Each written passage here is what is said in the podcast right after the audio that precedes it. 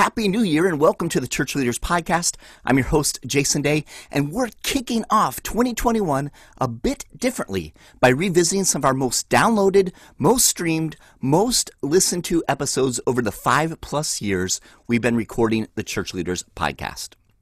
Join me for the month of January as we listen to 4 interviews that have been published in years past, but which continue to encourage and inspire ministry leaders today. I also have a very special announcement, one I've been waiting to share with you for many weeks now. Starting in February, the Church Leaders Podcast is going to shift gears. In years past, we've brought you incredible interviews once a week with today's top leaders in the church. In 2021, we're shifting to a seasonal podcast, with each season exploring a particular theme the Big C Church is currently grappling with. Our first season, which will start February 3rd, 2021, is going to discuss all the nuances associated with the pro-life movement. As you have doubtless picked up on, the church can be divided on this topic. Of course, we can all agree that abortion is an unholy act that we should work to eliminate. But what is the best way to go about eliminating it? Should we start from the top down with legislation? Is outlawing it the best practice? Or is addressing social issues like access to education and economic stability a better approach? How does the local crisis pregnancy center fit into all of this, and how can ministers like you help there? We'll talk to thought leaders in the evangelical church who grapple with the moral side of abortion as well as the political side, and we'll speak with ministers leading the way on the more practical front in crisis pregnancy centers and the like. You'll likely hear perspectives and information you haven't heard before. You might not agree with all of it, but at the end of this season, you'll definitely be more informed and perhaps even come away with some action steps you and your church can use to help solve the problem of abortion. I certainly hope you'll join me in February for this exciting new season. And now, on to this week's episode. Welcome to the Church Leaders Podcast, conversations with today's top ministry leaders to help you lead better every day. And now podcasting from scenic Colorado Springs, Colorado, here's your host, Jason Day. Today we're going to revisit an interview my predecessor, Andrew Hess, recorded with Pastor Stephen Furtick in March 2016. Stephen and his wife, Holly, started Elevation Church in Charlotte, North Carolina, with 7 other families in 2006. Since then, Elevation has grown exponentially and is now one of the largest churches in the United States. Stephen is also the author of several books, including Unqualified, which Andrew and Stephen discuss in this episode. Andrew asked Stephen about a challenging time in a leader's life, and that's when you face criticism, either from inside or outside your ministry. He had some great answers and advice that has helped him as he's received criticism in his own ministry. And now, let's listen in. Well, Stephen Furtick, it is such a great honor to have you on the Church Leaders Podcast. Thanks for being with us today. Thanks. I'm happy to be a part. And you're the pastor there at Elevation. And tell us, for those of us who are listening who might not know as much about Elevation, tell us the kind of the quick story of how God started this work. Okay. Well, I was 16 years old when I gave my life to Christ, and pretty soon after that, started feeling stirred that I was going to be a pastor one day. I was actually reading a book by Jim Cimbala, who pastors the Brooklyn Tabernacle, a book called Fresh Wind, Fresh Fire. And that book fired me up. It was one sentence in particular. He said, "I despaired at the thought that my life might slip by without God showing himself mightily on our behalf." And something about that sentence, man, I'm 16 years old. I'm like, I'm going to start a church one day. I'm going to reach people. And of course, you know, I go to college and everything like that. But right after I got married to my wife, Holly, I found myself surrounded by some good families. And so we, along with 7 other families, put up a map and started praying about where God would send us and moved to Charlotte, North Carolina, started forming a team and launched the church about 10 years ago and have seen God bless it, grow it. And it's been a faith journey, man, which we can talk about. We've experienced a little bit of everything, really, really high highs and some lows as well. But it's been 10 years now and God has been faithful. Wow. And if you could go back in time 10 years and change one thing about the way that you launched the church, what would that be?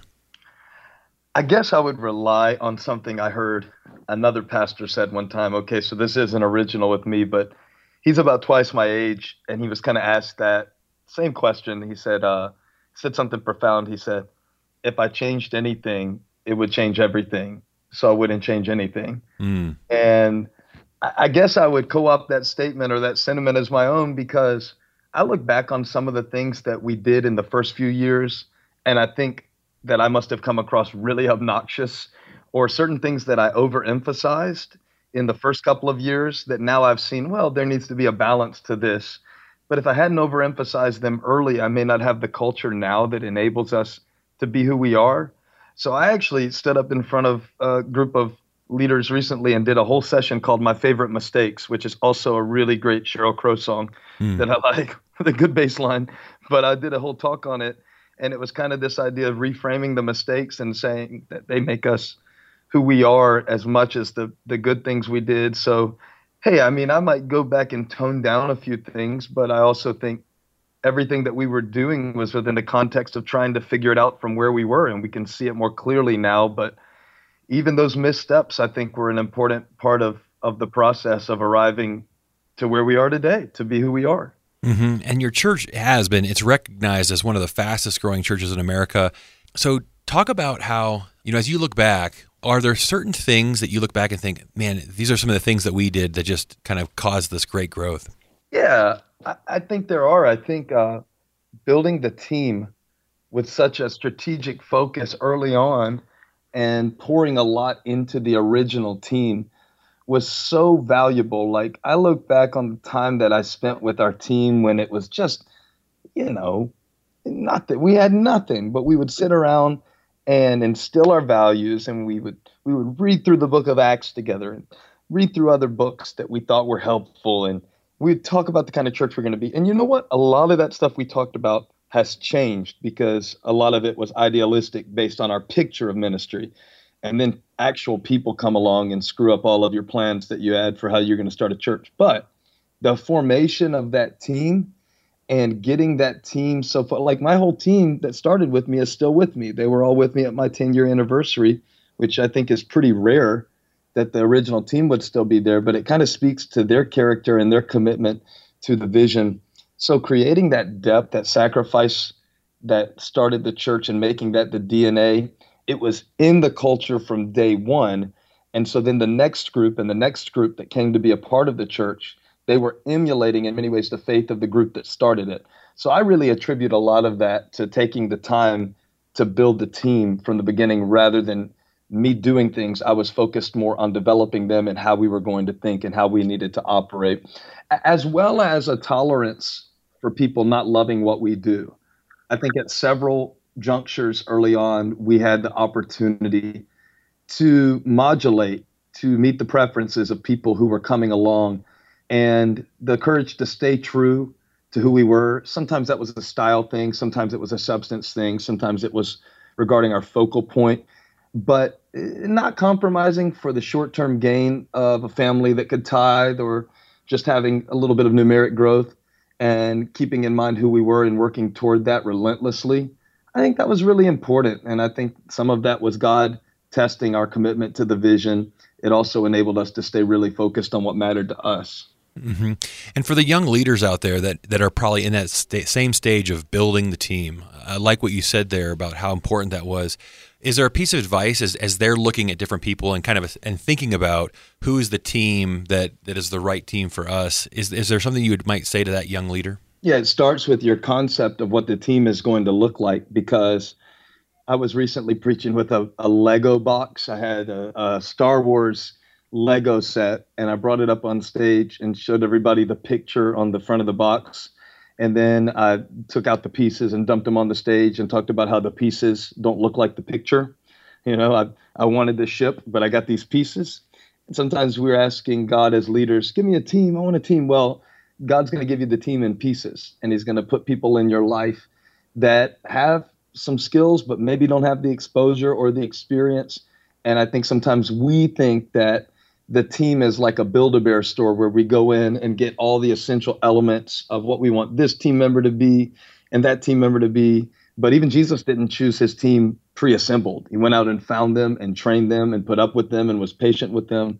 So I think having an expectation of your willingness to invest in the team that you want to build will serve you well rather than waiting for a prefabricated super team of Avengers to drop down out of the heavenly ministerial team supply store. Mm-hmm. And I love that. That's such a neat thing to do, a way to illustrate. As you look at yourself, as you've grown as a preacher, are there things that have shifted in your own preaching? Like if you compared your preaching now to 5 years ago? Yeah, hopefully I'm a little less defensive. I look at some of the early preaching clips, and I'm sure I'll look at the preaching that I'm doing today and see a lot of things that make me cringe too in 5 or 10 years. But I see a lot of defensiveness and proving myself and a lot of that I hope is becoming less and less. But some of the stuff that you're starting out preaching about establishes your foundation, and then hopefully you can build on it. So for instance, in the early days, it was all that I could do to just deliver the content. Now, hopefully, I'm able to explore whether it's in Scripture or whether it's connecting Scripture with real life at a deeper level. And so I don't know that my philosophy of preaching has changed as much as my approach has, because hopefully I've gained not only the confidence of repetitions, but here's one thing that has changed.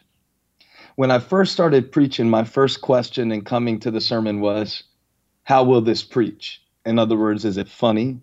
Is it entertaining? Will people cry? Does it rhyme? All these things. Will they clap? Can I get them up on their feet? It was more of a reaction-based approach. Not because I had evil intentions, just because I was learning how to do this thing week in and week out. But now it's not so much how will this preach? I'm asking myself, what kind of person will this preaching produce? And now I'm getting more into the idea of not just the reaction in the moment to the sermon, but the response. And I try to think toward that a lot more. And so hopefully my preaching reflects more of my understanding and concern with that process of how people's lives are really changed. Mm. And tell us about kind of your process, like when you're preparing a sermon, is there kind of a rhythm that you have? And I'd love to hear if there's any tools that you particularly love to use when you're preparing to preach. Well, you've got me on my favorite topic right now. I live for it. I'm not a CEO who happens to preach. I live to be able to communicate God's truth to people. That's something that I've been passionate about, like I told you, since I was 16. So I'm always trying to grow in it.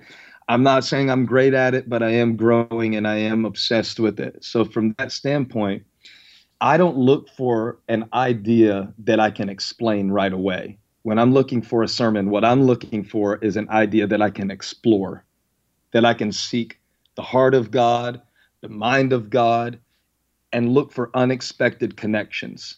So I'm starting with a text, and I don't even know what my sermon is yet, but I know that I have new territory that I want to learn about.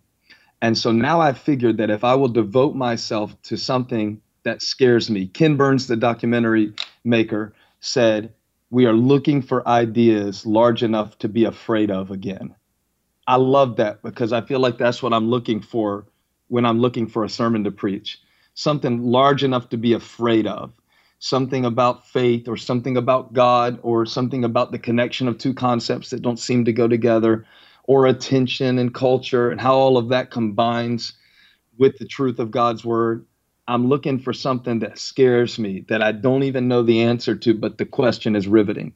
So then I'm spending time with my commentaries, man. I've got Logos on my iPad. I can work on my sermon while my kid is playing baseball. That's amazing.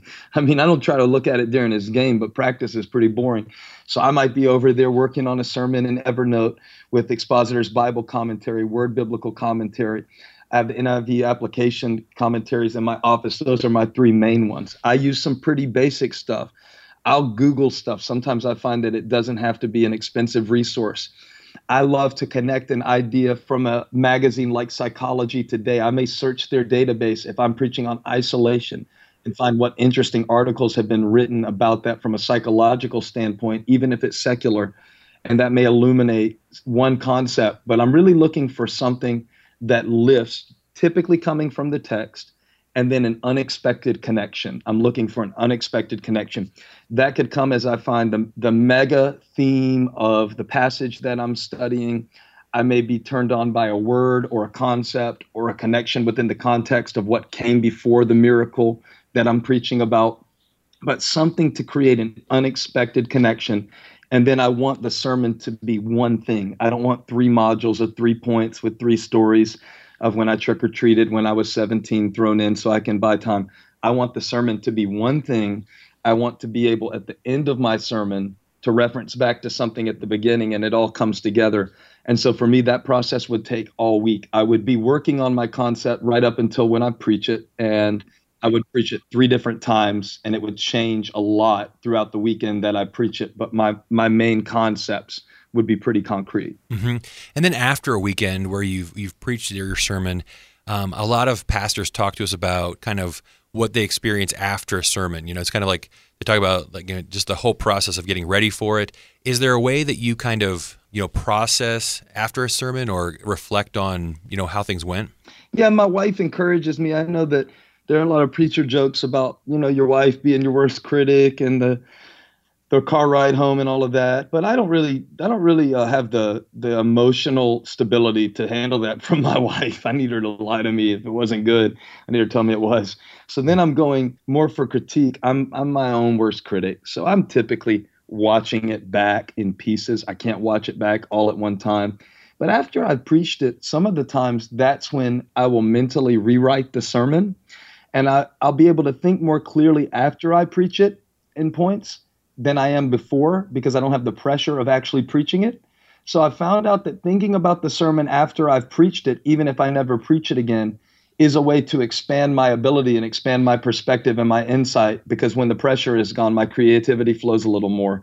So I'll even open up a note and write a title on it called What I Wish I Would Have Said and get it out of my system. And that helps me develop and stretch a little more, so hopefully I'm clearer next time. I think that's a good practice, just being able to process, because I think the pastoral ministry, there's such a grind of every week you've got to preach. Let's talk a little bit about, I think one of the challenges of being in the limelight and having such a great ministry like you do is that it opens up, there are probably a lot of people that give you criticism or are critical either from within the church or outside.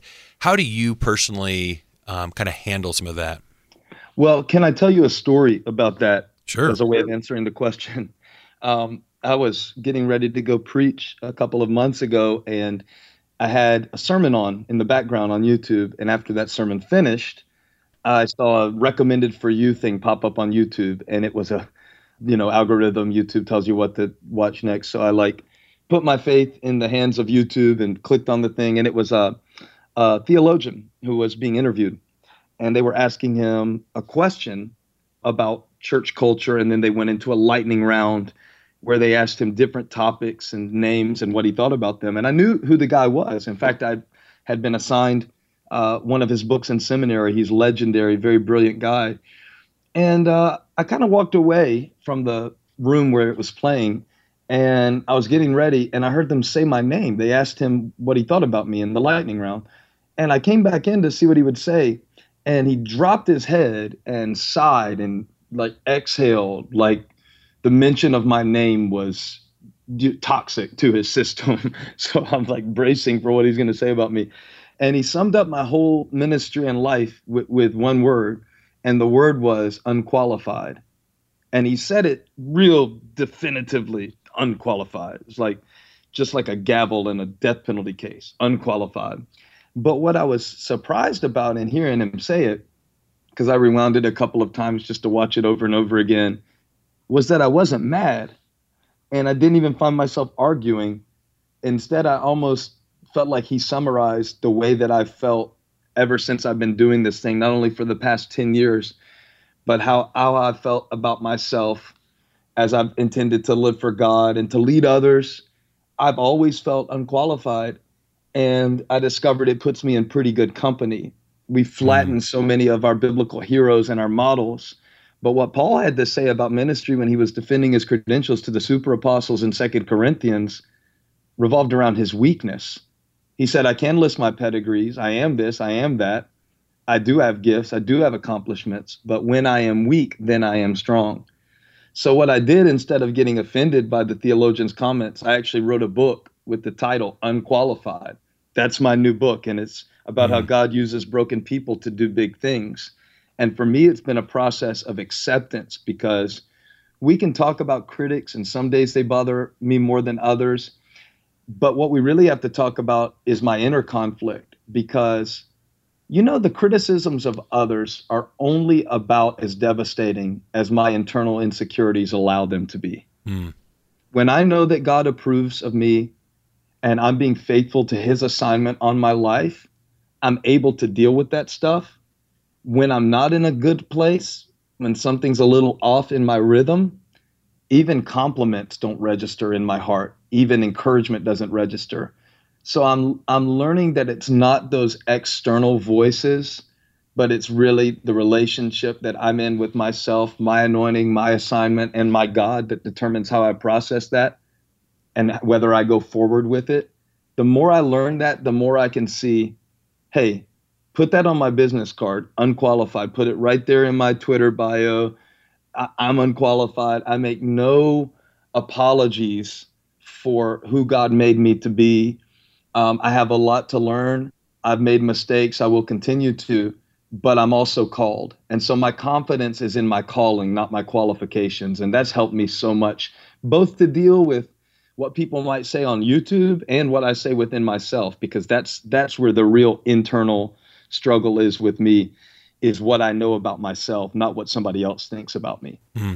That's such a powerful answer. And I really do think there's a lot of people in our audience that are going to be really helped by that. And just how do we process some of these things and to recognize, I think you responded so humbly to that, because even as I hear that story, I want to kind of defend you a little bit, like, oh man, how could he say that? Well, but thanks, man. but you, yeah, the way you just processed it, it's like, yeah, that spoke to me. Let's change gears a little bit and talk about your leadership habits. What would you say is the most important meeting you have in a given week? Well, I just had this flash of wanting to be really spiritual and say, my daily meeting with Jesus. I'm not going to say that. My biggest meetings shift because I operate the church from two sides, creative and strategic. I'm better at the creative stuff. My mind tends to think that way. The strategic stuff sometimes is not only laborious to me, but can often feel a little bit outside of my strength zone. But they're both so important. Once a month, I get up in front of the whole staff, about once a month. It can go a little longer than once a month. In the earlier days, it was every week. But all of those serve a different function. And I found out that when I'm concentrating too much on one of those and not allowing the other ones to have their time, if I'm not meeting with our campus pastors who oversee our different campuses and my focus is on the creative aspects of the church, then there's going to be a leadership gap. And so there's really not one most important every week meeting as much as there is almost an algorithm and a balance and a rhythm that we have to maintain so that my attention is not only being focused in the places of my preference, but in the places of my priority, which don't always line up. Mm-hmm. Tell us about, like, as you're trying to develop staff culture, what is the kind of the staff culture you're working to develop, and how do you determine if somebody would be a fit in that culture? Yeah, it's trial and error. I've had a lot of my team stay with me for almost the entirety of the church, and I've had a lot of people come and go as well, so it's certainly not a science. It's an art. But we've done a couple of things that I think are worth mentioning within staff culture. Number one, just trying to make this a place where you would love to raise a family. I have a goal for our staff kids to grow up wanting to take their parents' job, because what could be better than to be on Elevation Church staff? So I would throw two parties a year for staff kids. And honestly, we've been doing stuff like this on a smaller scale since we were very small. Now it's bigger, but it was the same principle when we were little. I would give birthday presents to every staff kid in our church every year. That is systematized. It's important to me. We would give quarterly date night gift cards to our staff, several events throughout the year that our staff looks forward to, traditions that we built in, fitness challenges that we do together, scripture memorization challenges that we do together. I made a list the other day of what we've tried to do to make our staff culture a place where you can grow and thrive. And after I made the list, I thought, man, I need to cut back on some of this. It's gotten way out of hand. But then I stepped back from it and said, you know, if the people who do this, if the people who are making it happen and sacrificing for it are well fed, if we feed the troops, they'll be able to win the battles. And I really place a premium on the fact that the people who are closest to the action love it the most. So that's in my values and what we teach. We have a kind of mandated set of values that guide the way we do things called our code that we've developed and tweaked over the years that aren't so much based around our theology, but just our practice. And we really try to not only drive that into the staff with teaching it, but living it and enforcing it through the way we do things. And so we try to have a lot of handles. But one thing worth mentioning for every leader is when my team knows I'm fresh and I'm coming to them with fresh direction that God has given me, fresh ideas, fresh excitement, fresh enthusiasm, that trickles down. And so I'm always trying to find fresh ways to restate the same values and trying to come at it in different ways. And that's really helped our team, I think, stay on their toes through the years and stay excited about moving forward. Mm-hmm. What are some of the biggest dreams that you and your team are praying for the future of Elevation Church? Yeah, that's a cool question. It's changed a lot because now when we dream the dream, we also see the responsibility that comes with it.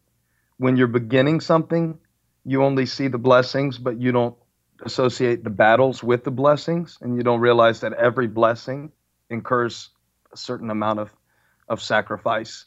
And so when we look at it now, I think we're looking forward to outside of our town, Charlotte, North Carolina, seeing some other sites develop in other parts of our state, other parts of our country. But to do that, we're having to raise up leaders. So while we're dreaming on one hand about impact and exponential impact and all of the numeric goals and the geographical reach we want to have, our real focus isn't so much on the goals, but on the growth that's going to need to happen within our leaders to make that happen. So I'm excited about raising up more leaders from within our team who can carry out the vision, because without all of that, it's kind of a fantasy. So we're putting a lot of focus into the formation of our leaders right now, so we can be prepared for the opportunities God gives. We know we can't predict them, but we want to be positioned to respond to them when they come. That's so good. Stephen, thank you so much for taking time to talk to us today. Leaders are going to be so encouraged about your responses and the way that you're leading there. So thank you so much for your ministry and for taking time to share with us. I'm glad to do it, Andrew. Thanks for having me. Thank you for joining me for this episode of the Church Leaders Podcast. If you are indeed finding value from the Church Leaders Podcast, we'd appreciate you taking just a few moments to leave us a review. Your positive reviews and ratings help other church leaders find our podcast so they can benefit as well. Also, don't forget to join me starting in February for a new season of the podcast. You don't want to miss it. Until next time, this is Jason Day, encouraging you to love well and lead well. You've been listening to the Church Leaders Podcast. For articles, videos, and free resources that will help you lead better every day, visit our website at churchleaders.com. Thanks for listening.